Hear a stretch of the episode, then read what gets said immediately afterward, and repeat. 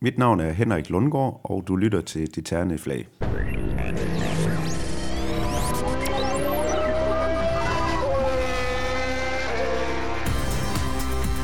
Velkommen til Det Terne Flag, DASUS podcast om Formel 1 dansk og international motorsport.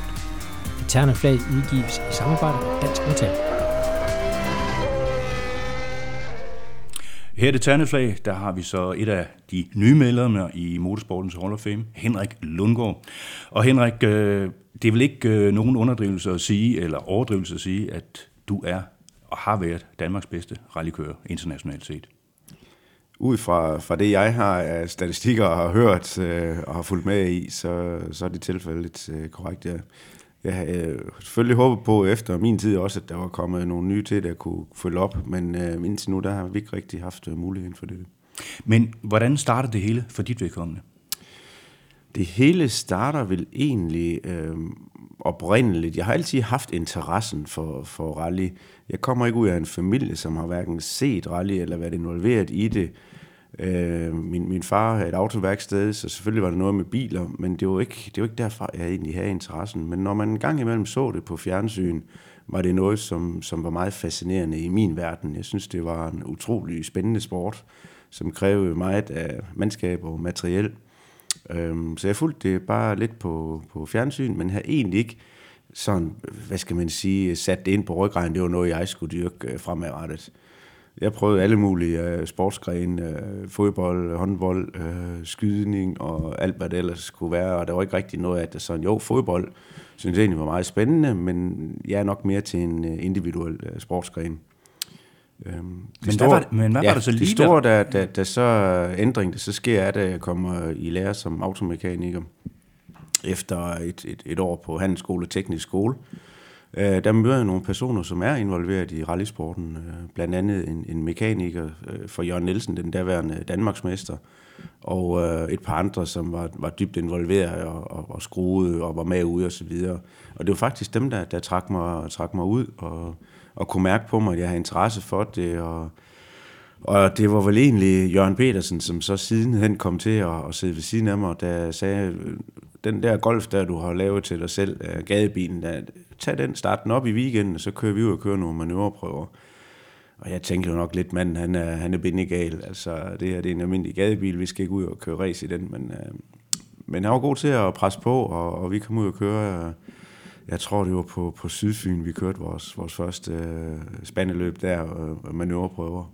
Og det var rigtig sjovt og spændende, og, og så tror jeg også, vi, vi vandt øh, klassen og, og, og generelt, og det gav jo en masse blod på tanden. Men, øh, men det var den måde, det, det startede op på, og så var jeg med ude og, og se nogle af de her DM-rallies også, og, og så tror jeg egentlig bare derfra, der, der vidste jeg godt, hvad jeg skulle beskæftige mig med.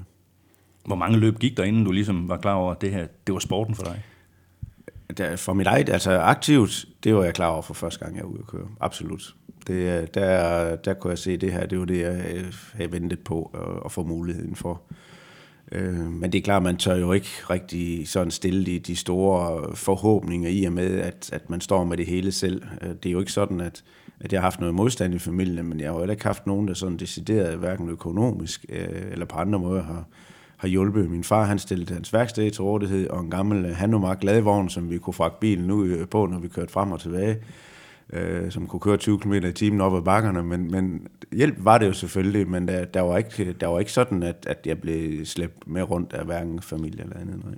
Men når du, nu den skulle slæbes rundt på den der Hanomag øh, ladevogn, så vil jeg altså sige, at den blev hurtig til rallybil frem for gadebil. Ja, det, øh, det var en, en helt standard Golf GTI, jeg havde købt i, øh, i Tyskland øh, og lavet rust på. Øh, og der skulle både nye bagende og paneler og alt muligt på. Øh, men selvfølgelig kvæg, men selv var mekaniker, så skulle der jo spares nogle penge, og så kunne jeg få sådan en uh, lave, og med lidt hjælp fra, fra maleren og så videre, der støttede lidt, jamen så fik vi, fik vi den ud at køre. Uh, men vi fandt ret hurtigt ud af, at det du altså ikke, og så køre racerløb i, i den bil, man også kører til og fra arbejde i. Så, um, så vi fik lavet en, uh, en bil mere med ind til, uh, men, men i rallyudgave, hvor der blev uh, svejst uh, noget rør ind i som styrtbøjle, og, øh, og så øh, sat nogle racersæder i, og så det aller, aller vigtigste, det var jo, at øh, motoren den skulle kunne køre stærk og så fremad, og så lidt skid med støddæmper og så videre. Og øh, hvor længe kørte du så med den her øh, Golf? Jeg tror, jeg kørte, øh, jeg kørte vel, vel to år med, med golfen. Den blev så væsentligt øh, opgraderet igennem tiden med en ordentlig øh, dogbox gearkasse, øh, close ratio, øh, en ordentlig stødemmer, en ordentlig bremser osv. Øh, men jeg mener, jeg kørte øh, to år, øh, 88-89 med, med den her golf. Men var det manøvreprøver begge årene? Det var manøvreprøver, og det ene år tror jeg specialprøver, det, det næste år, som det hed på daværende tidspunkt. Og der var nogle, øh, nogle regler omkring, hvor meget man skulle have gennemført, og nogle placeringer for, at man kunne komme op og få en licens til, øh, til, til DM Rally. Øhm, og det blev effektueret i løbet af de to år, og, og startede så op i, i 1990 med, øh, med det første DM, DM Rally-løb.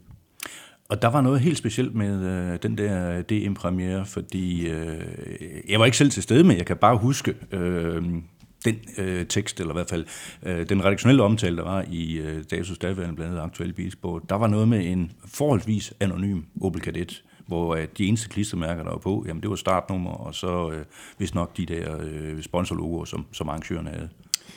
Ja, den, den var meget øh, anonym. Det var jo igen det her, når man skulle til at tage skridtet øh, op til, til DM Rally, så er der også nogle flere omkostninger forbundet ved det. Og vi skulle jo finde en, en bil, som var konkurrencedygtig. Vi skulle køre i gruppe N-klassen for, for standardbiler. Øh, der var Opel Kadetten var lige kommet i en 16-ventil version, men øh, det var stadigvæk en dyr bil. Øh, vi fandt en, som havde kørt rigtig mange kilometer op i Nordjylland. Øh, kedelig rød med soltag, som heller ikke er særlig øh, interessant til, til en rallybil. Men øh, vi, vi skulle jo prøve ud og, og, og køre det her, så vi fik, vi fik den standard øh, og, og bygget om til rally. Øh, og så vidt jeg husker i første omgang, jeg kan ikke huske, om vi skiftede taget, eller vi var ude og køre med den til at starte med, med, med soltag og det hele i. Øh, men det der var i det, var, at bilen var helt anonym, som du sagde. Og så var der også en anden ting, jeg kan huske, at der forvirrede folk lidt, fordi vi har kørt de her manøvrer specialprøver, og der var selvfølgelig nogle personer, der havde, der havde lagt mærke til resultaterne, og, og synes vi har gjort det godt. Øhm, men på det tidspunkt havde jeg et, et efternavn, der hed Jensen. Jeg havde, mellemnavnet var Lundgaard, så havde jeg et efternavn, der hed Jensen. Og øh, til, til de første to år var det altid mit efternavn Lundgaard, der blev noteret, men lige nøjagtigt til det pågældende løb, der havde man skrevet Henrik L. Jensen. Og det gjorde så også den her anonyme kadet, så der var ikke rigtig nogen, der anede, hvem den her person var. Øhm, og så var det et, et, øh, et, et DM-løb på, på Fyn, hvor vejret var meget omskifteligt og, og svære omstændigheder. Og det gjorde, at, at den biltype, vi havde, måske var knap så underlegen mod, mod de hurtige uh, turbobiler, for, som Ford Sierra og så videre. Så vi kæmpede faktisk med helt op i, uh, i, i toppen, og jeg tror, hvis ikke jeg husker helt forkert, det var noget i top 5 placering, eller noget, der, der vi sluttede. Øhm, en, man vil egentlig sige, fantastisk øh, debut. Absolut en, en, en, en, super debut, og, og der sker også det efterfølgende, at øh, Jørgen Nielsen, øh, den, den derværende Danmarksmester i, i gruppe A, øh, henvender sig, og vi får noget snakke sammen, og han, øh, han hjælper øh, til at få en, en dækaftale med Pirelli, øh, og nogle andre goder, som, som han, kunne, han kunne byde ind med. Øh, det var jo Jørgens øh, store øh, force, det var, at han... Øh, han ville også gerne hjælpe talenter på vej frem, og kunne godt se, at, at vi var nødt til at pleje rallysporten den vej igennem, og det er selvfølgelig meget taknemmelig for i dag. Men det var en øh, gruppe N-bil. Øh, Hvor længe kørte du øh, med den anonyme? Jamen, vi, vi kører i 1990, øhm, og så har vi nok, vil jeg sige, en af de, de ringeste år i, i min, min rallykarriere i 1991. Der køber vi en... Øh, en gammel afdanket gruppe A-bil, øh, en, en, øh, en kører fra, øh, fra, fra mit område her. Øhm, og den var lavet af, den var smidt sammen af nogle stumper. Det her været en 8-ventil, man havde købt et 16-ventil topstykke, der havde været gået i stykker, og så havde man fået det lined op med nogle knastaksler, og, øhm, og, og bunden var ikke stærk, og den gik i stykker hele tiden, og svinghjul faldt af, og og det var ikke det rigtige undervogn, der var på den og sådan noget, så jeg tror, vi havde øh, 80% af DNF det, det år. Øhm, og det, det er et trist tidspunkt at have det på, på, på vej i starten af ens karriere, Øh, fordi det giver på en måde et, et, et slag i ansigtet, men, men omvendt så giver det selvfølgelig også øh, en motivationsfaktor til at, at skal videre derfra. Øhm, men, men der former tingene så øh, positivt efterfølgende efter 91, som ikke er værd at skrive noget som helst om. Øh, Øh, men, men Jørgen Nielsen kunne godt se noget potentiale i, i vores mandskab. Øh, og han skulle på det var en tidspunkt øh, skifte om, tror jeg, til, jeg kan ikke huske, det må have været 92, vi, vi overtager hans øh, kadet, hvor han øh, starter et kaliberprojekt op. Og, og vi, vi øh, overtager så hans øh, rigtige øh, gruppe A-bil, øh, som virkelig var, var lavet super fin. Gav det ikke nogen, øh, lige pludselig nogle, nogle forventninger og noget forventningspres? Jo, det, det gjorde det absolut. Øhm, absolut, det var en, øh, en, en potent bil, og, og vi kommer ind i, øh, i Opel Rally Team i, i Danmark og får noget økonomisk støtte og nogle andre øh, sponsormæssige øh, opbakninger. Så selvfølgelig giver det nogle forventninger, men samtidig så er vi også godt klar, og nu, nu har vi altså noget, noget godt materiale at gøre med. Øhm, så det, det, var, det var en fantastisk tid.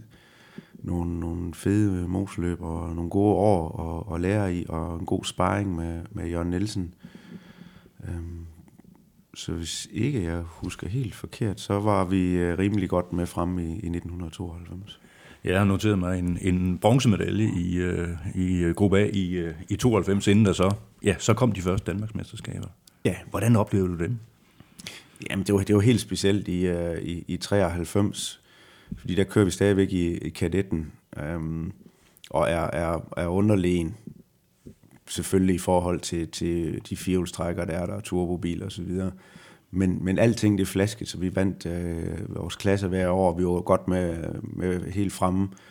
Og så øh, de her tre, øh, Jørgen Nielsen og Jan Mortensen og Jens Mulvag, de lå og stjal øh, point fra hinanden. Og, og jeg kan huske, der var en eller anden matematisk mulighed i, i det sidste løb i Bilund, for at vi kunne vinde Danmarksmesterskabet. Men, men det var utopi at tro på. Det var noget med, at, at Jørgen skulle vinde løbet i den der kaliber, som var udgået i, i næsten alle de andre løb. Øhm, og Jens Mulvag måtte ikke blive to, det skulle være Jan Mortensen, og han måtte maksimum blive tre, tror jeg det var. Og så skulle vi blive fire og vinde vores klasse. Så var der en matematisk mulighed. Meget kompliceret. Men, men, det, men det var lige nøjagtigt sådan, det kom til at foregå. Så der vinder vi, øh, vi Danmarksmesterskabet i en, i, en, i en meget underlig bil, må man sige. Så det, det, var, det, var, det var fantastisk. Altså, så vidt jeg husker, så havde jeg også noget jeg havde også et co-driver-bytte i det sidste løb, da Arne Pag, som var min, min co-driver, øh, var løbsleder på det sidste løb i Billund samtidig, og kunne ikke øh, varetage den rolle, så jeg havde en... Øh, ja, han var ikke grøn, men en, der var knap så erfaren, Carsten Pedersen med, så han blev lige kastet ind, og så vandt han Danmarksmesterskabet. Det var, det var meget fedt at prøve. Men det var vel også den her tid, at, øh, den her periode, at du blev en del af det, der hed øh, juniorlandsholdet? Ja, jeg kan ikke huske nøjagtigt. Det var der, jeg tror faktisk, det var 91, hvor vi havde den her kadet, som udgik hele tiden, at, øh, at vi startede det op og var blandt andet i Skotland og, og Rally Deutschland og så videre. Rally Deutschland tror jeg engang, vi nåede at køre den prøve, inden at motoren den gik i stykker på den. Og i Skotland mener jeg, at, at støddæmperne brækkede, og jamen, der er simpelthen så mange ting, som, som øh, vi udgik med det i år af tekniske defekter. Og øh, jeg mener, det var 91, vi startede op på det et rigtig sjovt og spændende projekt, hvor vi havde nogle, nogle hyggelige stunder med de andre øh, i teamet. Øh, vi var måske en lille smule igen underlegen øh, over for, for nogle af de andre lande, blandt andet Finland, som, som havde væsentligt større økonomisk opbakning og, og bedre biler til deres kører. Men jeg synes, vi, vi formåede at, at, at lave nogle okay placeringer og, og fik rigtig meget ud af det. Men du er jo med i en hel del år, som jeg husker det. Oh, det kan jeg simpelthen ikke huske, hvor, hvor, okay. længe, hvor længe det eksisterede. Jeg, jeg tror, jeg fokuserer mest på, på mit virke i, i mhm. Opel mm. Rally-teamet, som jo startede op i, for mit vedkommende i, i 1992. Ja. Men du fik med øh, juniorlandsholdet, der fik du din, din første internationale erfaring, vel? Ja, det, det er jeg ret sikker på, at det har ja. været i forbindelse med, med juniorlandsholdet, at jeg kom uden for landets grænser. Ja. Men som sagt, du blev i øh, Opel-team. Øh, Hvor længe holdt du ved den her øh, kadet, du overtog fra... Øh Jørgen Nielsen? Den kører jeg i, i 92 og, og 93. Øhm, og jeg tror egentlig ikke rigtigt, det lå i kortene, at der var noget, der skulle, have, der skulle ændre sig i, i, i forbindelse med, med det setup. Men Jørgen Nielsen løb simpelthen træt i hans øh, Opel Calibre-projekt, som var startet op med en øh, tohjulstrukken Opel Calibre, som så efterhånden, som de fik det udviklet hos øh, MSD, Motorsport Development i, i England, Milton Keynes, øh, Øh, så skulle øh, hans bil så bygges om løbende. Og der, der var egentlig kun der var egentlig kun to steder, de kørte. Det var i Belgien med Bruno Thierry, og så Jan Nielsen i Danmark. Og så havde de lidt udviklingskører i, i England, men det slår aldrig helt igennem det her projekt. Øh, men han fik den lavet om fra, han kørte nogle løb i, som tohjulstrukken, så kørte han som firehjulstrukken, så kørte han som turbo firehjulstrukken. Men øh, der var nogle, nogle udfordringer med, med projektet og nogle børnesygdomme, og jeg tror simpelthen bare, han løb, han løb øh, sur i det til sidst, og spurgte, om jeg havde interesse og lyst i at overtage projektet. Altså, havde du virkelig lyst til det? Altså, ud fra den ja, beskrivelse, du havde her, så, så virker det lidt ja, som om, det, det havde, at det var ja, dødsbo, du overtog. Ja, absolut, men jeg tror simpelthen, jeg var, jeg var fyldt med, med øh, adrenalin og gå på mod på det tidspunkt, at der var ikke rigtig nogen, der skulle komme og fortælle mig, at der var noget, der ikke kunne lade sig gøre. Øh, selvfølgelig også blandet med, med en del sund fornuft. Øh, men Jørgen Nielsen øh, kan, være, kan være meget direkte og speciel, men, men han er altid øh, oprigtig og ærlig og, og fornuftig om, omkring de aftaler, der er blevet lavet. Øh, og så vi, øh, vi bliver enige om at, at overtage det her projekt af ham for, øhm, for at afvikle det økonomisk imellem ham og Rubel Danmark og, og selv og, overtage det her. Så du overtog projekt. personligt bilen? Jeg overtog øh, personligt øh, alt, hvad der var af bil og reservedel og så videre. Jeg kan ikke huske den, den nøjagtige model i det, men, men øh, det var fornuftigt for, for alle parter, absolut. Vi, øh, vi har jo så selvfølgelig, som du nævner, så er der de her børnesygdomme, som har været der igennem, øh, gennem tidens løb, og, og Jørgen er stadigvæk med til at hjælpe med at få, få dem afviklet. Der var noget blandt andet i mellemdifferentialen, som man ikke umiddelbart kunne finde en løsning på. MSD havde ikke rigtig interesse i at, at gå ind og, og lave det om, fordi der kørte så få biler, at det var dyr at udvikle. Men vi begyndte dog at så kende intervallerne på, hvor, hvor ofte det skulle skiftes, som var stort set efter hver motorløb, øh, for det ikke øh, eksploderede. Der var nogle, øh, til at starte med, der, ja, der brugte de jo nærmest to turboer på per, per motorløb. Øh, de kunne ikke holde. Så det, altså skiftede I midt? Det, det, det var, da Jørgen han kørte øh, bilen. Da, da vi, øh, I den vinterpause, der var, hvor vi overtog det her, øh, foregik der noget udvikling på motorsiden i, øh, i Stockholm, som dem vi brugte til, som, som motorleverandør. Øh, Jan Karneborn. Øhm, og de, øh, de formåede at lave en, en, en, en opgradering på både motor og på turbosiden, som gjorde, at den blev væsentligt mere holdbar, og, og der var også noget mere øh, peak power på, på motoren i forhold til det, Jørgen havde kørt med den. Øhm, og det gjorde, at vi, øh, vi sådan startede op med en bil, som var et bedre udgangspunkt, end, end det Jørgen selvfølgelig havde haft at gøre med, men, øh, men omvendt stadigvæk underlegen i forhold til Ford Escort øh, Cosworth, som Jan Mortensen havde fra, fra M-Sports, øh, Jens Mulvad, der havde en Toyota Celica fra, øh, fra Toyota Motorsport i, i Køln og så videre. Så, så øhm, den var, den var lidt, lidt svær at, at, at, at takle, men, men det var igen et fantastisk år i 1994, hvor vi konkurrerer øh, mod, mod de to øh, nævnte kører her, og vi havde øh, nogle, skide gode øh, battler hele vejen igennem. Vi var godt forberedt, øh, startede, startede godt ud, var hurtigt fra start, øh, og så kom de andre rigtig godt med hen over sæsonen. og så vidt jeg husker, ender det ud med, at vi, vi vinder mesterskabet i, i 94. Øhm, havde du regnet med det egentlig? Nej, det havde jeg ikke. Jeg havde regnet med, at vi kom ud og fik øh, en masse erfaring i en firehjulstrukket turbobil. Vi var også ude og køre i den her bil lidt i udlandet i Belgien, og der, den vagte egentlig stor opmærksomhed, fordi det, det sprøjtede jo rundt med alle de her Ford og Toyota, men det var altså, der, der var så få af de her øh, Opler og, og de har ikke rigtig formået, øh, Belgien, de, de gik ikke rigtig ind i det her, da den blev til turbo og firehjulstræk, og bakkede lidt ud af det igen. Og det ender så også med, at, øh, at MSD de simpelthen helt stopper samarbejdet med Opel og stopper udviklingen, fordi der har ikke været nok opbakning fra landene til at, at, at købe den her type bil. Og så får MSD samtidig tilbuddet om at starte et stort nyt projekt op for Hyundai Motorsport og bygge en VRC-bil for dem. Øhm, og det gjorde, at i den her overgangsfase, inden at MSD de, er, de, de kommer i gang med projektet og får penge fra, fra Korea, så skulle de bruge noget til, til at designe og tegne og udvikle, så skulle de bruge noget økonomi, og de ville sælge alt, hvad de havde. De havde øh, bilerne, de havde, jeg tror, de havde to biler, og så havde de en masse transmission og reservedele og så videre, og der, der købte jeg simpelthen restlager for en slik. Var det ikke risikabelt? Jo, det var, det var altid ret, rigtig risikabelt. Jeg var hen i, jeg tror ikke, det var gå i dag at gå hen til banken og spørge om at låne til sådan noget. Men øh, på det andet tidspunkt, øh, der, der var der måske lidt mere åbent og muligheder, og de troede også på, at, at jeg kunne, kunne formå. Jeg, jeg lagde jo selvfølgelig en, en køreplan op, at jeg kunne se, at det der, det kunne omsættes for det, og det der, det kunne omsættes for det, og så videre. Så selvfølgelig var det en satsning. Det var da pænt mange penge for, for så ung en, en, en mand.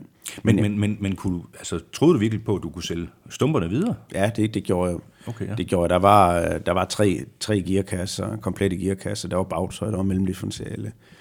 Øh, der, var, der var en bil, en komplet bil også, men den nåede vi aldrig at se, for den havde jeg sådan set solgt, inden at vi, vi, øh, vi overtog det, forstod på den måde, at lave en aftale, og så afhente de den i England, da det hele det var på plads. Så jeg, jeg tror egentlig fra, fra da vi så sagde go på det, og jeg sendte pengene over til dem, der, der havde jeg solgt for det samme i reservedel, som jeg havde betalt. Og så stod vi med en masse reservedele i form af transmissioner og så videre, som, som jo var free of charge, kan man sige. Øh, og det gav os nogle, nogle muligheder for igen at, at holde bilen kørende og, og være, være, være med at kunne konkurrere. Øh, det var så i, i 1995, og, og der må vi bare sige, der løb udviklingen fuldstændig øh, fra den bil. Altså Toyota og Ford og de andre, jamen, de udviklede meget, og Opel den blev hvor den var, for der var mm. ikke nogen, der udviklede på den. Øh, så det, det blev lidt et, et, øh, et år, hvor, hvor vi godt kunne se, der var vi altså, det var David mod Goliath. Øh, så der, der skulle ske noget nyt efter, efter 95. Og, og øh, hvad skete der så? Ja, der, der, der kommer faktisk et, øh, nu vil jeg ikke kalde det pause over, fordi vi kørte, men øh, vi var jo rigtig glade for det engagement, vi havde med, med Opel Danmark.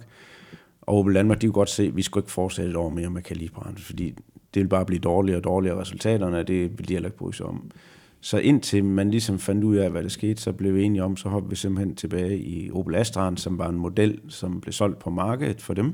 Ja, egentlig en, og, og de kunne en efterfølger for, for kadetten. Og en efterfølger ja. for kadetten. Ja. Øh, og så var vi godt klar over, jamen, så kom vi til at spille anden violin. Øh, men det var trods alt noget, som Opel kunne bruge i deres markedsføring.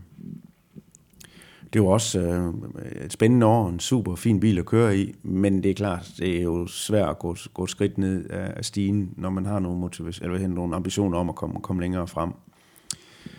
Øh, jeg tror, vi, vi vandt alle, alle klasseafdelingerne og så videre, og øh, var også ude at køre lidt i udlandet med den, og super, super god erfaring og så videre, men, men øh, det var ikke noget, der motiverer en fremadrettet mm. i hvert fald. Hvad gjorde du øvet med kaliberen? Øj, øj, øj. Hvad gjorde vi med den? Det er faktisk i tvivl. Den, den kom til Norge. Okay. Den, kommer, den solgte vi til Bruno Arnsen, tror jeg, i Norge, som kørte med den i, i en årrække og havde glæde af den. Øh, en rigtig sjov historie, som vi havde på et tidspunkt. Nogle af de reservedele, som, som vi solgte ud. Der, derfra der solgte vi blandt andet et, et, øh, et bagtøj. Der, der var ekstrak, både transmission og mellemsal og bagtøj. Det er det er noget af det, en, en dyre ende til, til, til rallybiler, også den dag i dag. Øhm, og da vi solgte noget derfra, der var en, øh, en svensk øh, rallycross-kører, som, øh, som skulle starte, starte et nyt projekt op for Saab. Altså de skulle simpelthen, øh, og rallycross var også på daværende tidspunkt et meget, meget stort stor produkt. Og Saab, de gik simpelthen ind i det som fabrik. Altså de byggede en bil, og så de havde fået, øh, de, de skulle køre med deres egen gearkasse og transmission, men de manglede et bagtøj, et rigtig stærkt bagtøj. Og de har så fundet ud af, at det, det her vi, og så købte de det her bagtøj. Øhm, og så ringer han en dag, og så siger han til mig, øh, der er sgu noget galt med det bagtøj. Det kan jeg ikke forstå, fordi det, det burde der ikke være. Øh, nej, men de vil så undersøge nærmere i det, så næste dag så ringer han igen, ja, de havde sgu fundet ud af det. Den, den transmission, de har i bilen, den kørte en vej. Men bagtøj, det kørte den anden vej. Så når de satte den i gear, så ville bilen jo have sin vej. Baghjulene, de ville bagud, og forhjulene, de ville fremad. Øhm, så men jeg tror, de fik det løst på, på en eller anden vis deroppe. Men det, det, var, det, det, det var meget sjovt. Ja. Men tilbage til Astran. Øh, ja, du siger et, et, et skridt ned, og vel egentlig et, et mellemår igen, eller hvordan?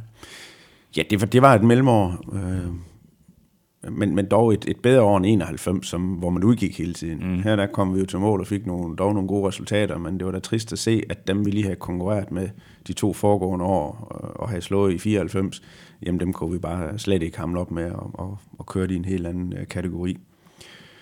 Øhm, så, så møder jeg uh, Jens Kron fra til Danmark ved, uh, ved en af motorløbene og vi ser og snakker og får en kop kaffe, og så, så spørger han faktisk øh, mig, om det ikke var noget for os, og måske komme over i stallen ved, ved Toyota i stedet for.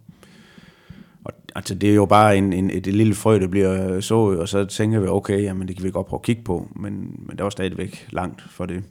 Øh, så prøvede jeg at lægge øh, et, et projekt op med nogle, øh, nogle muligheder med, med start fra 97, og så over tog et møde med Morten Hannesbo, som var direktør ved Toyota Danmark på det tidspunkt, og han synes det var utrolig spændende. Og, og der i, der lå, øh, der lå et projekt, der hedder at køre DM-sæson, men så ville vi også køre Monte Carlo Rally.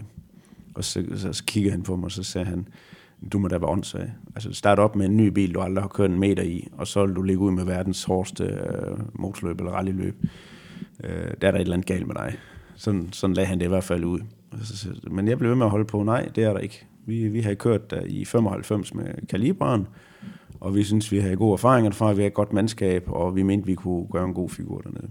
Men, men, men så du det som en opvarmning til øh, den danske sæson, eller, eller hvordan? Øh? Begge dele. øh, Monte Carlo Rally har alle, alle dage været et, et nostalgisk løb. Det ligger på et tidspunkt, hvor det er gurketid for, for motorsportsmedier og sportsmedier i det hele taget i, i januar. Um, og så har det bare været rigtig meget fuldt og fokus på. Og så synes jeg, at det har været øh, ekstremt spændende øh, Øh, løb alle dage, fordi det kræver så meget at, at køre mandskab med de her afvekslende forhold, der er med våd og tør og sne og høje bjerge og lange prøver og lange etapper. Og der er sådan noget helt specielt omkring det løb. Så, så det var selvfølgelig en del i det, men selvfølgelig også for at være forberedt til, til DM-sæsonen. Det, øh, det er altid sådan, at når man kommer ud og måler som med verdenseliten, så er man lidt bedre overstillet, når man kommer hjem. Men dengang øh, tilbage i midt-90'erne, der havde vi jo en øh, dansk sæson, som kan man vel roligt sige, straks over det meste af kalenderåret. Altså med løb øh, tidligt på året, øh, og også løb sidst på, øh, sent på året. Hvornår kunne du egentlig sådan for alvor kaste dig ind i, i projektet der? Altså med Toyota, mens du var i gang med Opel'en? Det er jo klart, at vi skulle jo være tidligt ude for at kunne nå at forberede os til, til Monte Carlo Rally som i januar måned, så det har været umiddelbart efter, øh, efter 96 sæson, øh, sæsonen, øh, i slutningen af 96 sæsonen, måske endda allerede inden at sæsonen var færdig, har vi haft dialogen for at se, hvad der skulle ske, fordi jeg var godt klar over, at vi skulle ikke fortsætte i, i en Opel Astra, hvis, hvis vi ville noget. Øhm, så, så det har højst sandsynligt været der omkring, og, og så har vi været i, øh, i Køln og, og har møde med dem, og fundet ud af, hvad de kunne gøre. Det var øh, en, en, en, en ST205 Celica, som var den, den sidste af, af Celica'erne. Uh, super, super fin bil, og det er top professionel uh, team, de havde dernede på det tidspunkt. Var den ny, eller? eller nej, nej. Den, den var ikke ny, men den var i vores optik ny. okay. Fordi du ikke kunne se, du kunne ikke se på bilen, at den havde kørt. Men det er typisk, de, uh, den filosofi, de havde, det var, at om de lavede bilen klar til Oriol eller Science, eller det var en, der skulle sælges ud af programmet, så blev de fuldstændig stribet, malet op fra bunden af, og så nye eller renoverede komponenter i. Så den stod som ny, bilen, det, det må vi sige. Og hvad, da I hentede den, hvad, hvad skete der så? Jamen, så, så skal vi jo i gang med at forberede, og det er jo alt med reservedel og hjul og få aftaler med Michelin med, med, med de dæk, der skal bruges. Det, er jo, det var jo en helt anden verden på det tidspunkt. Øh, I dag, der tror jeg, man har mulighed for at... Jeg kan ikke huske, hvor mange man må allokere i dag, men, men du må nok allokere omkring 44 dæk, tror jeg, til et VM-rally i dag. Plus, plus hvis der er noget, noget regn. Det, det er alligevel også en, en, en. Ja, vi har 300 dæk allokeret til Monte Carlo Rally på det tidspunkt. Og hvor mange øh, havde du dengang? Ja, vi havde 300. I havde 300? allokeret, men, men du kunne ikke bruge mere end dem, der, der nu kunne køres på prøverne, men der kørte vi 700 km hastighedsprøver. I dag kører man 350, så det er cirka været, været dobbelt så langt. Plus at det straks over, over en, en, en halv til en hel dag mere. Og man havde det her, de lange knives nat, som, øh, som var den, den sidste fase af Monte Carlo Rally, hvor man egentlig kørte til langt ud på, på lørdag aften, og så havde man en pause hen til omkring midnat, og så startede man faktisk op og kørte, kørte om natten igen. Og det, det sorterede altså mange fra på, på det tidspunkt, for der var man langt hen i mosløbet i forvejen. Øh, men, men, øh, men som sagt, vi havde, øh, vi havde tør, altså sliksdæk, vi havde regndæk, vi havde intermediedæk, så havde vi intermediedæk med pigge for inden, nogen for uden og nogen begge steder. Så havde vi tre forskellige bredder af snedæk, altså den helt narrow, som skulle på et andet felt, øh, og, og medium, og, og så den brede jeg tror også, de kørte, de kørte på, på anden felt, men ikke det samme som asfaltfældet. Så, så det var en frygtelig masse fælde, man skulle have til, til rådighed. Og igen, øh, snedækkene, det kunne være med og uden pigge, og for inden og for uden, og, og øh, den, den brede af dem var i to forskellige, to eller tre forskellige compounds også. Øhm, så der var et ekstremt bredt udvalg at finde rundt i, i, det, i det her. Men, men det krævede vel også en hulsmasse servicebiler til, til at slæve dem øh, ja, det, til, det, det, gjorde til, til Det Monaco og tilbage jeg, igen. Jeg havde tror, vi sagt. havde, vi havde en hel øh, varebil med, med alukasse, som kørte derned udelukkende med fælge. Altså dækkene blev leveret dernede øh, mm. ved, ved Michelin Truck. Det var super god aftale, der var med Michelin Danmark, at vi kunne, øh, vi kunne få det øh, udleveret dernede. Og hvad så dem, I ikke fik brugt? Øh, dem, dem, tager de tilbage. Altså, Okay, ja. de, de er Ja, for jeg vil nok sige, at pickdæk i, i Danmark i den danske sæson, øh, ja, nu ved jeg Ja, godt, der er sket meget ja, med men det, klimaet det, man, man må men- slet ikke få nogen dæk med derfra. Nej, okay. øhm, og på det tidspunkt, der havde man også det her mus, man kom i, altså det her antipunkterings gummiring, som man lagde ind i dækket, og det kan man ikke selv komme i. Så det var en aftale, som kun kunne laves igennem en Michelin importør, og den blev lavet af Jan Pol, øh, som, som fik det igennem. Og så fik vi den her allokering, og så hver aften, så tog man ud og fik byttet rundt ved, ved Michelin. Øh, de, jeg tror, de har 30 lastvogne derude hvor man så fik byttet det her rundt, og så fik man så de dæk med til næste dag, som man havde, øh, man havde, ment, man skulle bruge, afhængig af, hvordan vejrligt det så ud, og hvad for en type prøve, man skal køre. Så det var et helt, helt andet puslespil, end, end det er i dag. Hvordan forløb øh, premieren så med bilen? Ja, det forløb øh, fantastisk. Øhm, vi var nok lidt, lidt overpåpasselige i starten, men det er jo, det er jo klart, at man får tuet ørerne fuld på. Man nu gennemført det her løb, og husk nu, du skal køre alle prøvekilometer, ellers så lærer du ingenting, og bla bla bla, alt det her. Så vi, øh, vi startede selvfølgelig stille ud, øh, forholdsvis. Øh, vi havde et godt tempo hele løbet i, igennem. Der var, øh, jeg husker Freddy Loax øh, kørt for Toyota, det løb, i en bil med en til. Øh, og han var, han var lidt hurtigere end os, men kørte så af på et tidspunkt. Øhm, der var, jamen, der var nogle, nogle, nogle andre fabrikskørende, som, som også øh, selvfølgelig var hurtigere, men, men også var, var præget af nogle uheld. Så, øhm, så det ender faktisk efter 700 km, og jeg kan ikke huske, hvor mange timers øh, hastighedsprøve, så ender det med, at vi skal køre en afsluttende prøve nede på havnen i Monaco, øh, hvor man kører noget af Formel 1-banen, og, øhm, og den skulle man køre omkring søndag, søndag middag. Men der var 8 sekunder imellem os og en øh, svejser, øh, det her Olivia Bouri, som i øvrigt også kører i dag. Og han kørte i en øh, Subaru Impreza, vi øh, kørte i den her Toyota. Og, og så stod det næste og det silede simpelthen ned med regnvejr den der søndag eftermiddag. Øhm, så, så, så der var, og der det skulle køres rigtig meget købs, og, og jeg mener, at, at man skulle have de dæk på, man har kørt den tidligere prøve på. Sådan noget. Så der, der, var, der var pres på. Jeg, jeg synes faktisk, det var det største pres, jeg overhovedet havde hele mosløbet. Det var til den sidste prøve.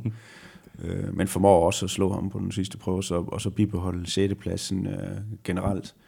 Og være med op øh, og få, overragt øh, præmie op på paladset af prins Albert og så videre. Det var en stor, stor oplevelse. Og øh, der kom så også en ekstra ting med, med den 6. plads. Et øh, VM-point. Det er rigtigt, ja. Det var på det tidspunkt, der var det kun de seks øh, første biler, der gav point. I dag der er det de 10 første. Øhm, så, så muligheden er større i dag, men øh, der, der er alligevel ikke nogen, der har, der har formået at, at, at hente et, et VM-point. Det uh, Uwe har givet i dag, den har givet 8 point i dag, tror jeg. En 6. plads. Men øh, du sagde også lidt med agurketid, og øh, i forberedelsen her til, øh, til vores lille snak, øh, var jeg været i gemmerne, og her på, øh, på bordet her, der ligger der sådan en, en pressemappe øh, med ja, udklip fra alle mulige aviser i øh, hele kongeriget. Øh, prøv at fortælle lidt øh, om, omkring øh, den genlyd, resultatet gav herhjemme. Det var helt utroligt. Det, øh, det har jeg aldrig forestillet mig. Det, der gik også rigtig lang tid, inden at det rigtig gik op for mig, hvad det var, vi havde lavet til, til det mosløb.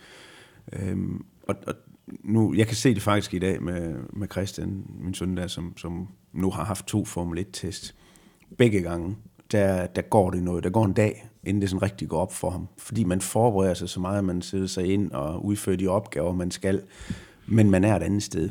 Man er ikke der, hvor man, man, man kan nyde og sætte sig tilbage. Hvad, hvad var det egentlig, der, der foregik? Så der gik altså, jeg vil sige, der gik ikke uh, dage, der gik faktisk næsten uger for mig, inden jeg opfattede, hvad det var, der var, der var foregået, hvad det var, vi havde præsteret dernede. Fordi jeg har altid været god til at, at fokusere på, at det kunne vi have gjort bedre, det kunne have været anderledes, og bla, bla, bla. i stedet for at sige, okay, pakken, den lykkedes, og vi, vi, vi opnåede faktisk et fantastisk resultat. Det, øh, det, det, gik der, det gik der noget tid med, men, men efterfølgende, så, kan jeg jo godt, så kunne jeg godt se, at, at der har været rigtig meget dækning på det, både tv-mæssigt og også i den, i den skrivende presse. Øhm, og nu har du den her fine mappe øh, liggende, hvor, hvor jeg tænker, okay, var det sådan, det foregik i dag? Der er det jo elektronisk alting, men det er simpelthen opgjort millimeter for, for millimeter, hvad der er blevet skrevet om, og artikler omkring sådan et løb. Det er meget spændende. Men hvor længe fortsatte du så i, øh, i Selikan? Så fortsatte vi. kørte hele 97 i Selikan, så kørte vi øh, noget af 98 i Selikan. Jeg mener, jeg har set et, et, øh, et lidt halsløret billede af en, øh, en Celica, der ja, holder mere eller mindre på tværs øh, under en prøve på i Monte Carlo, med, eller uden et baghjul. Ja, det er faktisk uden begge baghjul. Okay. Og, øh, Men nu er billedet altså taget fra siden, så man kan ikke ja, se det. ja.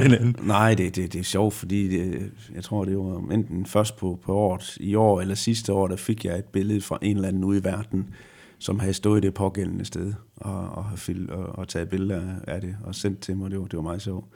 Og, øh, og mit servicemandskab, de har også været så flinke, at øh, det var sådan en, en, en, en meget lille, smal bro, Øh, nu har jeg set vejen mange gange siden, fordi jeg har jo været... Øh, jamen, jeg tror, jeg har været til løbet 25 gange nu. Jeg har jo arbejdet øh, i forbindelse med andre opgaver på, på VSC de sidste 25 år, hvor, hvor jeg ser prøverne også. Så, så jeg ved godt, hvor den er henne, og jeg ved godt, hvad det er, det drejer sig om. Den har så været kørt i forskellige retninger, men lige nok i den retning, vi kørte den i, der kører man øh, nogle rigtig, rigtig snævre hårnåle ned ad et bjerg. Altså virkelig sådan, at den er ved at gå i stå i, i første gear. Og så kommer man ud på en meget bred øh, vej, hvor, hvor du nærmest kan være øh, tre-fire biler ved, ved siden af hinanden, hvor det går nedad.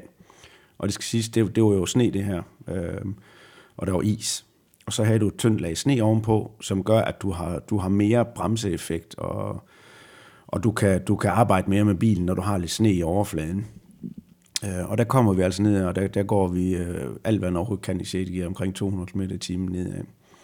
Og så nede for enden, hvor, hvor den så snæver meget hurtigt ind, og så går den ind over sådan en smal bro til højre.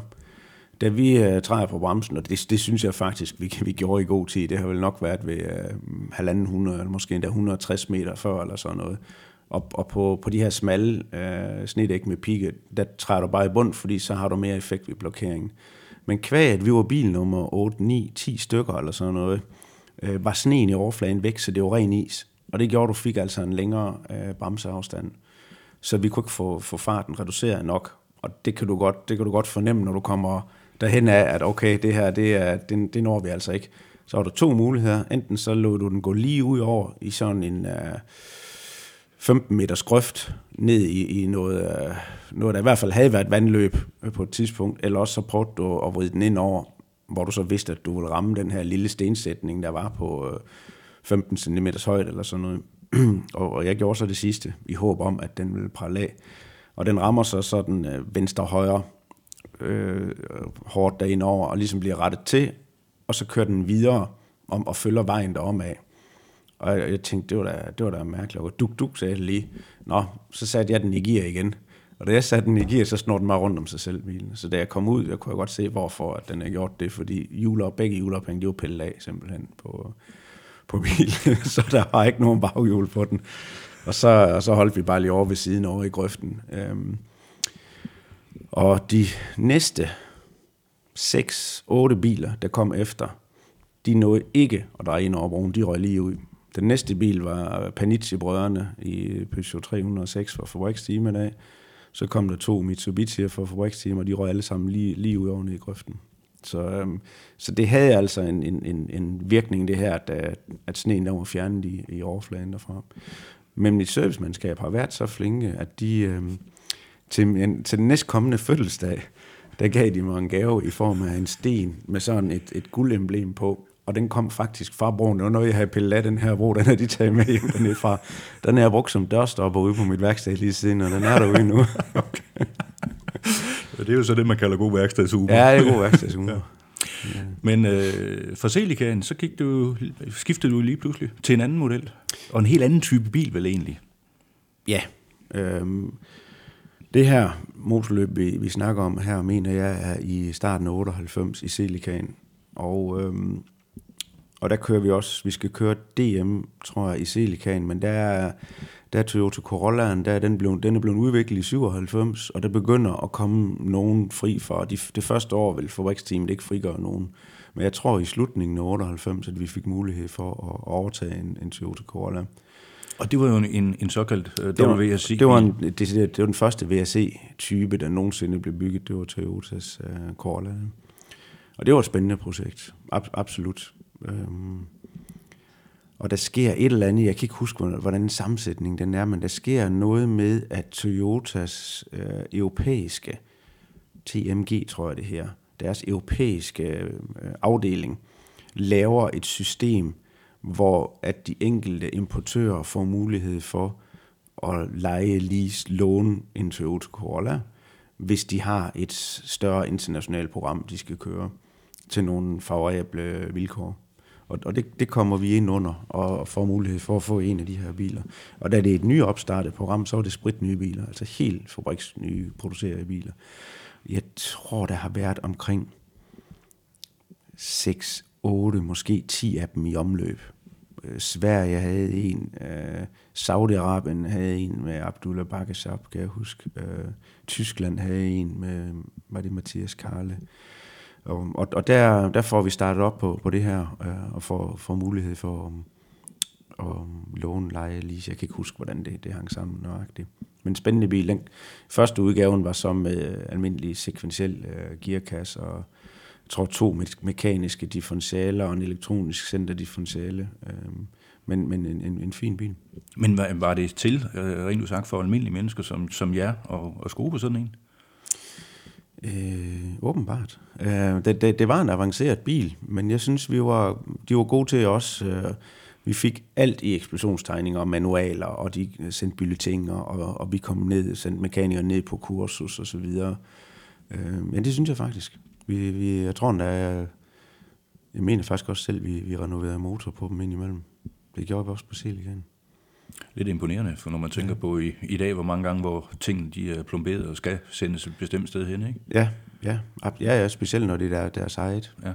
Jeg, jeg kan ikke lige huske, i hvert fald Celican gjorde vi det på, Corollaen er, er, er lidt i tvivl om, men vi lavede alt, hvad der var transmission og så videre, det lavede vi også selv på dem. Vi havde, vi havde stort set aldrig bilen dernede for at, at få noget lavet, det blev lavet hjemme. Men på de danske hastighedsprøver, var det ikke lidt uh, overkill med sådan en WRC-bil? Jo, det, det, det, kan man måske, det kan man måske nok sige. Bilen var egentlig ikke... Det var meget, meget marginalt, den var hurtigere end Celicaen, men det var selvfølgelig en bil, der var mere potentiale i at udvikle fremadrettet for, for Toyota. Så øhm, jo, den var heller ikke bemyndigt. Jeg tror også kun, vi kørte fire løb i, øh, i Corollaen øh, det, det år øh, i Danmark, for simpelthen at koncentrere os om nogle udlandske løb. Og der kørte vi Monte Carlo Rally 1, og så kørte vi... øh, Sanremo og, og Rally GB. Øh, så vi kørte faktisk tre VM-afdelinger det, det år. Øhm, og jeg tror faktisk ikke, vi gennemførte nogen af dem, hvis jeg husker helt forkert. Hvad gik galt? Altså, jo, ja, Monte Carlo, ved, Monte Carlo det, var så i Celican, ja. og, de, og de to andre, det var... Um, Sanremo, det var, det var nede af et bjerg, hvor der var om efteråret, hvor der var faldet mange blade, og der laver den en lille udskrivning, og der rammer den venstre bagsophæng, hvor, um, hvor det, der knækker et eller andet ved bagsophænget. Og på det tidspunkt, der, der er det bare over, så, så er det slut. Rally GB øh, var, øh, vi kører en, en, en, en skovprøve, øh, det er jo aller, aller sidst på året, og det går to hejder ud af. Lige det, vi bryder skovkanten og kommer ud, rammer vi lige ind i den der lavstående sol, lige ind i hovedet.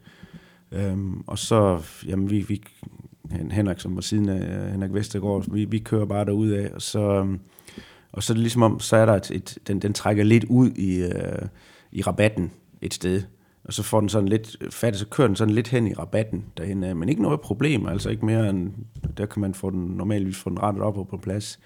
Men lige nøjagtigt, det pågældende sted, der var der en, øh, der havde de besluttet for at fælde et, et, øh, et træ ned, så, så der stod en, en, en stump tilbage.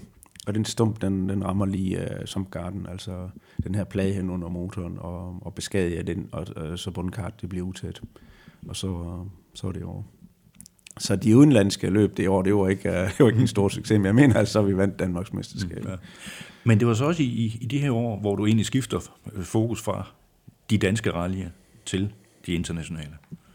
Ja, ja det er det. Det er øh, det her koncept, hvor Toyota de stiller bilerne til rådighed, der var de ikke interesseret i, i de danske eller de nationale mesterskaber. Det var øh, de større internationale outings, de var interesseret i. Øhm, så der kom vi til at fokusere mere på det. Og, og i 99, jeg kan ikke huske specifikt, det, det har været nogenlunde det samme program med de 99. Det kan godt være, at jeg bytter en lille smule rundt på 8 og 99, bare for nogle af løbene, vi kører der.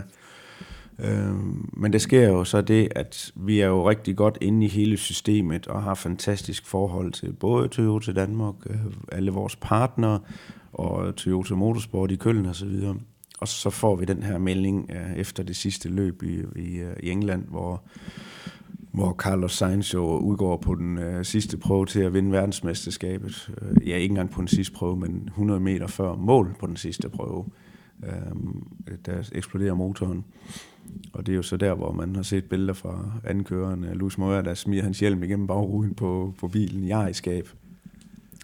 Og jeg husker det tydeligt, at øh, Tommy Makinen var udgået tidligere i løbet, og sagde en flyver på vej hjem til, til Finland, og var overbevist om, at han havde tabt det der verdensmesterskab til Carlos Sainz. Men, øh, og jeg står inde ved service faktisk lige ved siden af Ove Andersen øh, på det tidspunkt, Øhm, og, og, og, og, som var chef for Toyota. Som var chef for, for Toyota, og alle havde øh, knappe champagne op og stod og uhejer og skulle til at skåle, og så kommer den der radio meddelelse fra, for Carlos eller, eller Louis, at øh, motoren den er gået, som folk de var fuldstændig forstenet. Altså, det var, det var meget surrealistisk og, og også svært, synes jeg, at, at, at være i egentlig. Men, men jeg mener ikke, at det er det, der er årsagen. Jeg, jeg tror faktisk, det var meldt ud inden, at, at Toyota havde besluttet sig for at trække sig ud af, af VRC uh, øh, til fordel for at vil gå i Formel 1. Så, um, så det, var, det synes jeg, det var lidt et, et, et slag også i hovedet. Vi har et fantastisk godt forhold til Toyota Danmark uh, og så videre. Men um, men der er jo ikke noget, der er så skidt, det er godt for noget andet. Så øh, i løbet af de, de kommende måneder øh, får vi en henvendelse fra, um, fra Toyota Motorsport, om vi er interesseret i at øh, køre øh, Europamesterskabet i, i 2000 for dem.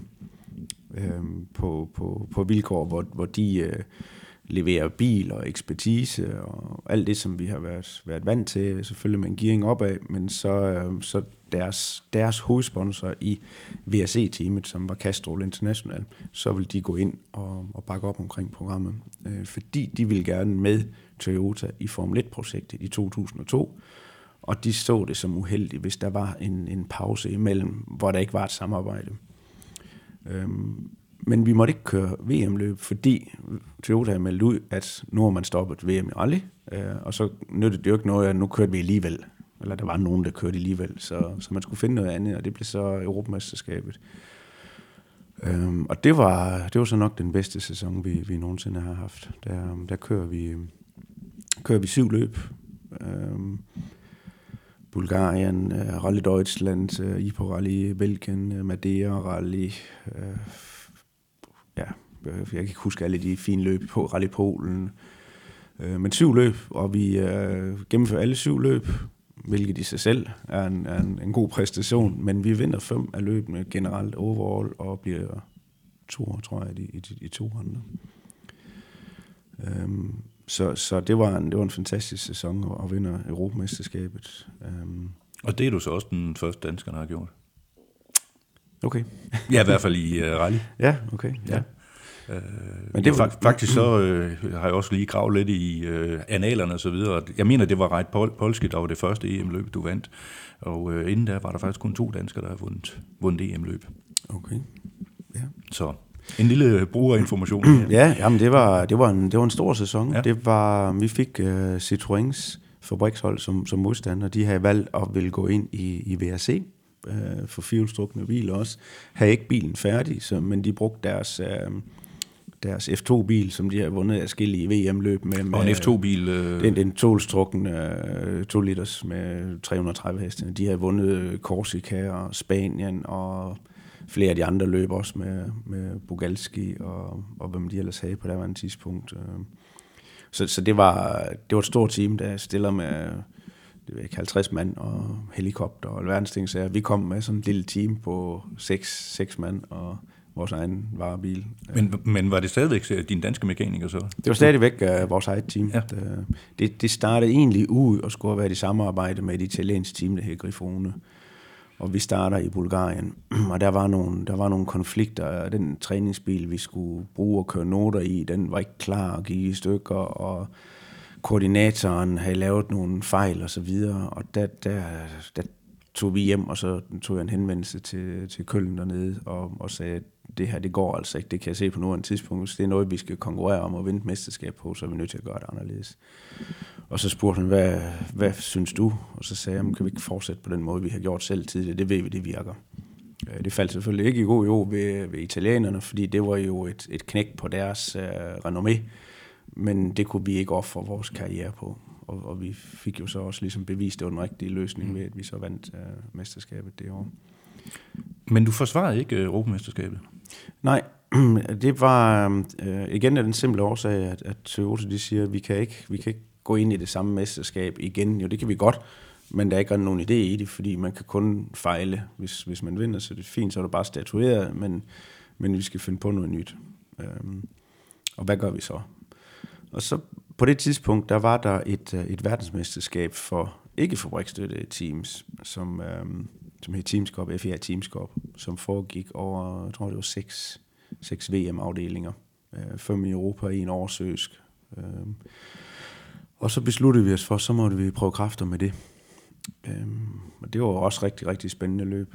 Det var svært Swedish Rally på sne og is. Øh, øh, Akropolis Rally, øh, var Kyberne, jeg tror Kyberne var med også. Øh, vi havde Sanremo Rally, og så Rally Australien også til, til sidst. Rigtig, rigtig spændende løb. Og, og det formåede vi øh, at, at, at vinde, da sæsonen den var, var over. Meget, meget spændende sæson, hvor vi kørte imod kører også fra, fra hele verden. Men det var jo også i de her år, at du, du havde en enkelt øh, start i en decideret fabriksbil. ja, det må også have været, øh, det må også have været 2001, tror jeg. Enten to, ja, 2001, tror jeg, hvor, øh, hvor vi starter Katalonien rallyet i, øh, i fabriksteamet, Toyotas fabriks. Øh, nej, det kan det jo ikke have været. Det må jo have været før, fordi de stoppede. Ja, det, det må have været i 99, ja. vi, har, vi har gjort det øh, ved siden af Carlos Sainz og, og de der Oriol. Også en stor, stor oplevelse. Øh, jeg synes, vi, øh, vi, vi, kæmpe, vi kæmpe lidt med det. Der var noget differentiale, som, som ikke rigtig fungerede på hele første dagen. Den øh, understyrede meget, lavede meget julespænd på, på forenden, og der var noget, der jeg ikke kunne få til at virke i hvert fald. Øhm, kom godt med på, på anden dagen, og så mener jeg på, på sidste dagen, at, at vi rammer en, øh, en armkode, altså et, et øh, Jørgendal Autoværn, hvor normalvis vil, det var meget, meget lidt og der var ikke en skramme på bilen, men normalvis ville det også have holdt, men der var noget af det her en spigot ned for, for enden imellem bærearmen og så, og så wheelhoppen, som, som var lidt, lidt spinkel, og den var lang på asfaltbilerne, fordi du havde de store hjul på, og der blev den altså følsom for, for påvirkninger. Vi kunne selvfølgelig have holdt os fra det og, og, og ramme, men det var altså nok til, at den slog styringen, og, og, og vi kunne ikke fortsætte. Så det var, det var ikke, øh, det var ikke den bedste øh, præstation for, for min side i hvert fald. Men efter øh, VM-sejren der i 2001, øh, så skifter du jo lige pludselig spor. Ja, så øh, Toyota har jo meldt ud fra starten af, at det her det drejer sig om 2000 og 2001, hvor vi skal have fyldt ud for Castrol International, og vi vil gerne fortsætte øh, og markedsføre Corollaen, fordi Toyotas Formel 1-program kunne, kunne tidligt starte op i 2002. De skulle bruge øh, to-tre år på at få det på plads. Så vi vidste jo, at det var en stakket frist, og vi vidste, at, at tingene ville ændre sig. Så vi havde jo en dialog ret tidligt i gang med Toyota Danmark omkring, hvad, hvad gør vi nu? Og René Mortensen kom med det her forslag, at vi skulle prøve at tage over og kigge på, på den her standardvognserie, man kørte i Danmark, det hed øh, DTC, og, og så prøve at se, om det var noget. Øh, det lød ikke ret godt i mine ører til at starte med. Øh, det var en anden en, en boldgade, og det var, det var noget, som, som jeg absolut skulle, skulle tykke på. Men vi tog over og kiggede og sov på det nogle, nogle nætter, og, og så kom vi frem til, why not? Altså, der var to muligheder. Enten så var vi simpelthen nødt til at lukke Toyotas uh, motorsportsprogram i Danmark, eller også så prøvede vi at starte op med det her. Og så begyndte vi at, og lave nogle budgetter på det, og fik faktisk Jørgen Nielsen ind over igen til at hjælpe med at designe noget på noget juleophæng og noget gearkasser og lidt forskellige ting og sager, og fik, øh, fik bygget øh, to biler. Det blev så til tre med tiden, helt fra bunden af. Øh, fik øh, meget, meget overraskende taget nogle chassiser ud af det, det her pre-production. Det var jo, øh, Corollaen var en helt spritny model. Der var ikke kommet en eneste på gaden, da vi fik to øh, chassiser leveret i, i Hensted en bel mørk nat øh, med, med, en, med en transport over fra England. Øh.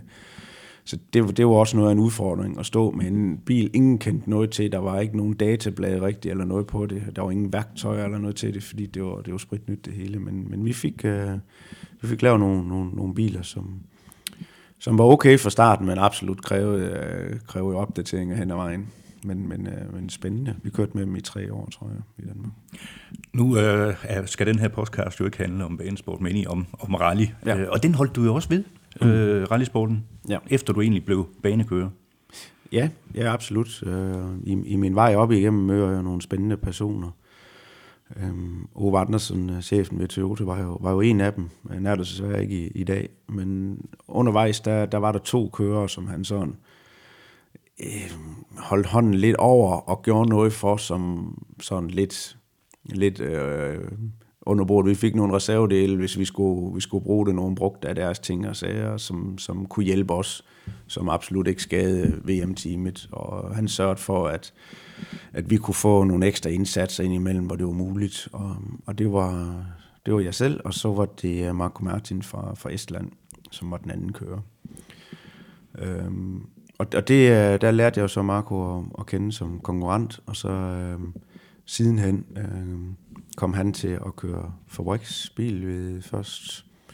Han kører ved, ved Ford og Subaru og Peugeot, jeg kan ikke huske helt nok, det var for en rækkefølge i det, men, men han spørger mig i, i, i den der fase, om, om jeg vil hjælpe ham, og øh, hjælpe ham med asfaltløbende til at starte med, for det var ikke hans, øh, hans styrke. Og så også øh, køre hans, øh, hans gravel crew bil, altså at tjekke hans noter forud, og, og med dækvalg og sådan nogle ting og sager. Øhm, og det gjorde jeg så indtil 2005-6 stykker, tror jeg det var, hvor, hans, øh, hvor de havde et uheld i, i England. Hans anden kører, min gode ven, blev, blev dræbt ved uheld. Og, men han, han fortsætter. Det, det er ikke så meget det, men øh, der kører han ved, ved Peugeot på det tidspunkt, som så vælger at trække sig ud af, af, af VAC efterfølgende. Og der, der bruger han så det tidspunkt til at, at stoppe hans karriere på. Øh, og jeg tror selvfølgelig, det er en kombination af, af uheld, og så også, at, at Peugeot de trak stikket, så tænkte han, okay, så er det, så er det måske nu for, for mit vedkommende men har stadigvæk øh, er blevet i sporten, øh, også, og er også aktiv den dag i dag på, på sidelinjen og hjælper nogle af fabriksteamene med, med informationsarbejde. Men øh, det sidste VM-løb i, i 2001, det var jo ikke det sidste rally, du selv kørte. Nej, så fik jeg nogle invitationsløb til, øh, til Madeira, blandt andet Rally Madeira. Og det har jeg kørt, øh, jamen jeg har kørt det både i Toyotaen, men jeg har også kørt det i en Subaru for et italiensk team, og en Ford, også for et italiensk team, Ford Focus. Og, og det var på det tidspunkt, hvor du faktisk kørte Toyota hjemme i Danmark. Hvordan, øh, ja. hvordan kunne det lade sig gøre? Måtte ja, du det? Ja, det, det, det, det, det måtte jeg godt, fordi det var to forskellige sportsgrene, og det var alligevel så langt væk. Øh, og, og det var ikke, hvad skal man sige, min, min primære opgave i det her. Selvfølgelig var det noget, der blev clearet, men, øh, men det var også dejligt at komme ud og få, få så rørt lidt igen. Men, men det er svært, når man har været væk i, uh, i et halvt eller et helt år fra, fra sådan en sportsgren. Uh, men, men spændende var det. Du sagde øh, tidligere her i vores podcast, at du havde været uh, til Rally Monte Carlo 25 gange. Uh, det har jo så ikke været til, som, som uh, chauffør. Uh, har du nogle opgaver i forbindelse med løbet? Ja, det, det har det, det er jo nok det løb, der, der kræves øh, største informationsarbejde omkring. Og i og med, at jeg har kørt det i så mange år, og både som aktiv og også været på, på sidelinjen, jamen så, så har jeg selvfølgelig rimelig meget at bidrage med til, til det løb. Det er også det, der, det løb, vi bruger mest tid på. Øhm, og, og er der, jamen, er der jo nogle dage forud i hvert fald for at lave informationsarbejde. Nu har vi jo snakket meget om dig, men øh, du har jo ikke været alene i bilen. Øh, gennem årene har der jo været en øh, co-driver ved siden af. Øh, hvilke øh, co-driver har du haft det bedste samarbejde med? Oh, de er meget forskellige øh, personligheder, alle sammen. Jeg, jeg synes, øh, de har haft hver, hver deres øh, styrker. Det er, det er jo et meget tæt samarbejde, og det er jo et, øh, det er jo et samvær, som er større, end hvis man har en kæreste eller en, en hustru eller noget. Man, man er jo sammen hele tiden, og både på godt og på ondt. Øhm, jamen, hvem? Nu, nu har jeg jo så haft en del med sidenhen også, som, som ikke er aktiv i en rallybil, men i forbindelse med det virke, jeg laver. Øhm, også nogen, der har kørt, kørt co-driver på topplan og så videre. Så der er nogle ting, som man også lærer der og ser ved, ved personer. Og der kan jeg godt se, at, at de danske co-driver, de mangler meget. Og det er jo ikke for at forklare dem som person, men det er simpelthen, de er bare ikke uddannet godt nok. I, øh, De har ikke de, de, de bedste forudsætninger. Øhm, men, men, øh, men der er jo øh, Jørgen, Jørgen Petersen, øh, som starter med, og der er Arne Pag, øh, Karsten Jørgensen, der er øh, Jens Christian Anker, så har jeg Kato Mengerud med også i et enkelt løb. Det er mig så, ham møder jeg ude, for han er... Nordmand, ja. Han er nordmand og har, har hjulpet øh, Andreas Mikkelsen her på det seneste også i, i VM, så ham møder jeg også ude imellem. Vi snakker tit om det her en løb, han var med i Danmark, det var meget sjovt. Men altså, bedst, jeg synes, det er svært at sige. Altså, Karsten kan man ikke rigtig sammenligne, for han bliver bare kastet ind og skulle køre et, et, et løb ved siden af. Jørgen var jo øh, lige så amatøragtig, som jeg var, da, jeg startede. Vi var jo to amatører, men han, han får jo alligevel startet mig op og, og lært mig nogle ting. Arne var super professionel, meget, meget engageret, men havde også et fuldtidsjob ved siden af. Øhm, og så har det, jo, så har det været Freddy Pedersen, ham glemmer jeg i alt det her, ikke for Freddy jo en Ja, det undrer jeg mig også lidt, lidt over, ja. Øh, virkelig hats øh, over for, for, for Freddy. Øh, kvæg hans engagement, hans øh, professionalisme. Øh, også det, at han var noget ældre end, end, end mig, og, og, og kunne blive ved med at være på topplan og, og, og aktiv. Holdt sig i øh, rigtig god form. Øh, lærte mig også nogle, nogle ting, synes jeg, om, omkring liv generelt. Men jeres øh, samarbejde, det, øh, det, det, det stoppede lige pludselig.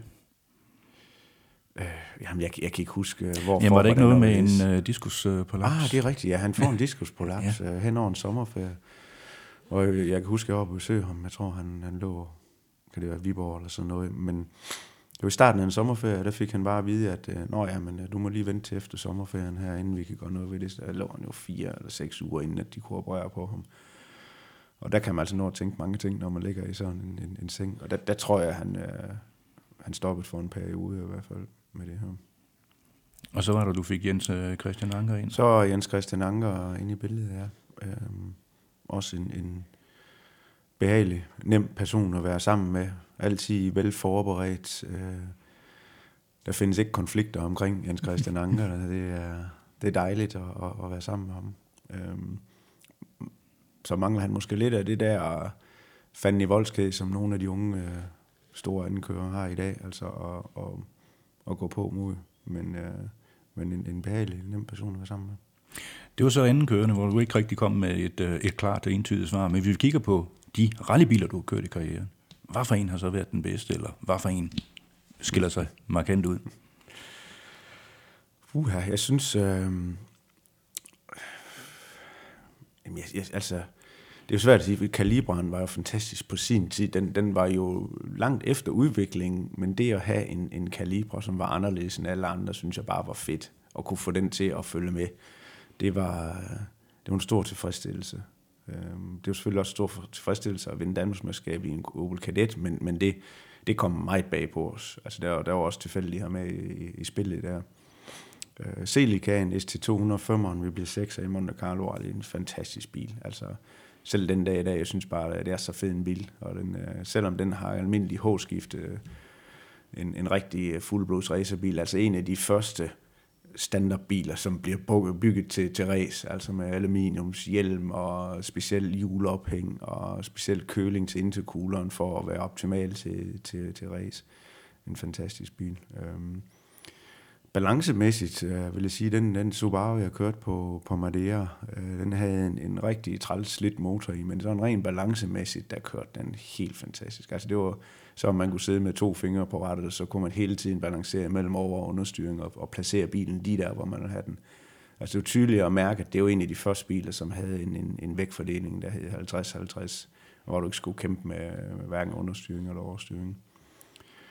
Bilerne i dag er jo blevet meget, meget mere avanceret og sikkert uh, endnu mere ek- ekstreme at køre. Um, men på daværende tidspunkt, der, der vil jeg sige, at, uh, at Celica ST, til ST205 var en, var en virkelig lækker bil. Og når vi så kigger tilbage på de her godt og vel 15 aktive år, du havde i, øh, i rallysporten, hvad har så været din bedste oplevelse? Øh, ja, det, det, det er et godt spørgsmål, for jeg synes, det er, det, det er svært at pege på. Når man kigger tilbage, så er der ikke noget tvivl om, at, at øh, 6. Pladsen i Monte Carlo i, i 97 er på papir den, den største præstation, også fordi det er et ekstremt svært motorløb øh, på det en tidspunkt, hvor man kører de prøver over ved balance øh, og Busset-prøverne. Det var, det var meget svære omstændigheder. Øh, men jeg synes, det var svært for mig at se på det en tidspunkt, at, at det var så stor en præstation, for der er også meget taktik og tilbageholdenhed i det. Men det har jeg jo så lært, at det er jo også en del af, af rallysporten. Øh, og i dag der er, det, der er det selvfølgelig mere sprintløb. Men rummesterskabet i 2000, synes jeg, det, det var jeg glad for. Altså, det, det var der, hvor jeg kunne sige, okay, vi kører altså syv løb, vi, bliver, vi vinder fem af dem og bliver to i soren, og det var ikke uden konkurrence. Altså, det var virkelig med, med, med topkonkurrence i mange af løbene, også svære løb, og, og vi kørte dem egentlig som sprintløb alle sammen, altså, hvor det var fuld gas fra, fra start til slut. Det var, det var um, resultatmæssigt, tror jeg, den største oplevelse. Det var så øh, det ternede flag. Denne gang øh, sendt, eller optaget i øh, Hedensted, hvor øh, Henrik Lundgaard åbnede døren og øh, gav os husly. Tak for snakken, Henrik. Velbekomme, Morten, og tak for besøget.